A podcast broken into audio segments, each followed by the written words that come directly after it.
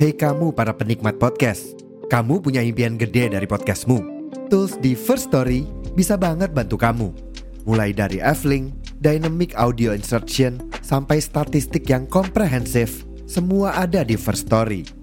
Gak ketinggalan, kamu bisa monetisasi podcastmu lewat iklan dari First Story Ads yang bisa kasih kamu penghasilan dari setiap place podcastmu. Yuk gabung sekarang dengan klik di firststory.me. Sekali lagi, di firststory.me. Mari kita bawa mimpi podcastingmu menjadi kenyataan.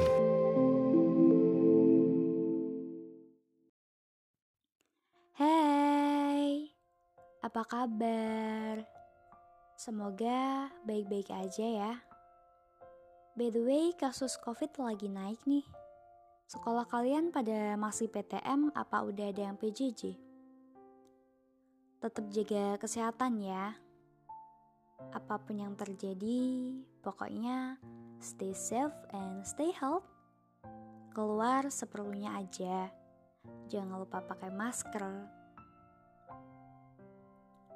Di podcast kali ini, aku bakalan bahas tentang Secret Admirer.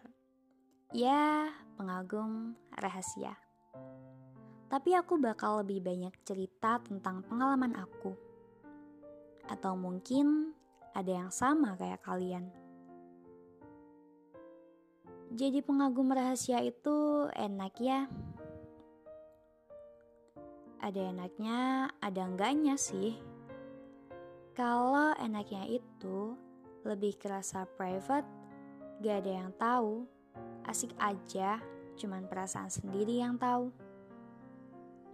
Tapi gak enaknya jatuh cinta sendirian. Kadang merasa sepi. Kok di sini cuman aku yang jatuh cinta? Bertepuk sebelah tangan merasa kalau aku juga pengen dapat feedback dari dia. Tapi sadar diri aja, aku sebatas pengagum rahasianya. Tapi sejauh ini menjadi pengagum rahasianya itu menyenangkan saja. Kadang tiap memandangnya dari jauh rasanya udah seneng banget. Tapi kalau pas sudah diliatin dari dekat, rasanya kayak aku harus tetap cool, jangan sampai meleot. Bahasanya gitu sih.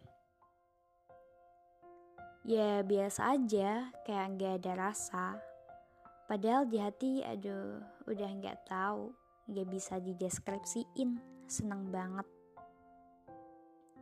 Bahagianya seorang pengagum rahasia itu simple melihatnya tersenyum dari jauh, rasanya udah kayak memberikan senyum itu kepada diri kita sendiri.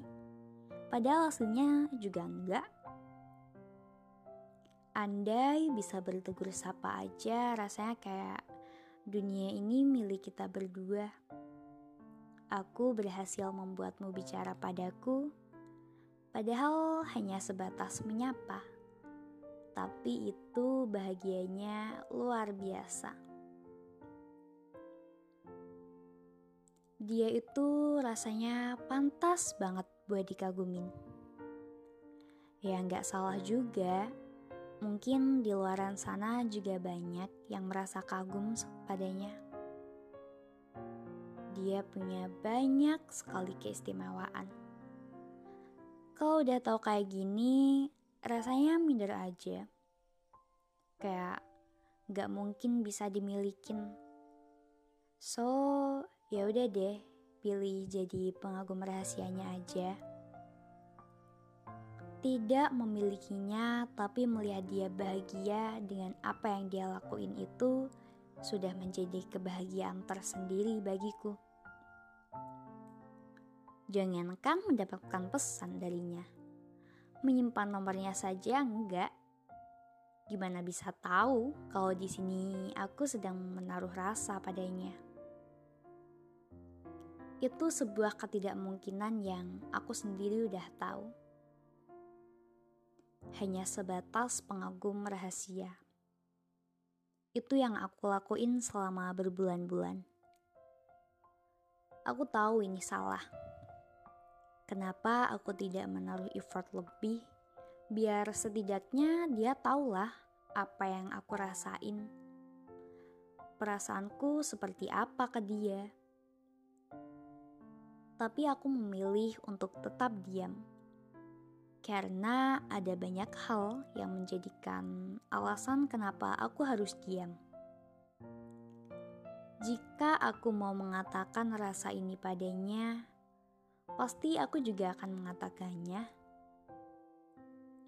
Ya karena itu tadi, sebenarnya ada alasan tersendiri kenapa aku tidak bisa mengatakan padanya. Mungkin alasannya tidak bisa aku ceritakan pada kalian. Kalau aku bilang ke dia tentang perasaanku, pasti yang dirasakan pertama kali, ih apaan sih, emang kamu siapa? Kita kan gak kenal. Tapi apabila aku berbicara padanya tentang perasaan ini, pasti endingnya aku akan sulit menerima bahwasanya aku masih tetap mengaguminya. Rasanya kayak setelah dia menjawab kalau dia tidak bisa menerima perasaanku, pasti saat itu juga aku akan merasa sulit. Aku tidak mau patah karena kesalahanku sendiri. Ya, hanya karena aku bilang tentang apa yang aku rasakan ke dia. Alasannya aku tidak mau berhenti kagum padanya.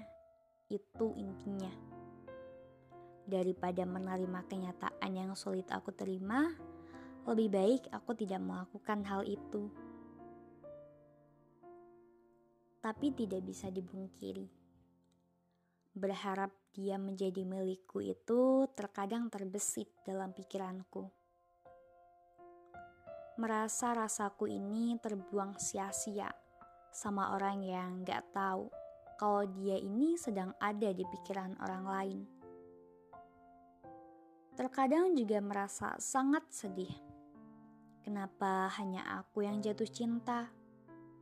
Kenapa tidak kita berdua saling merasakan hal yang sama?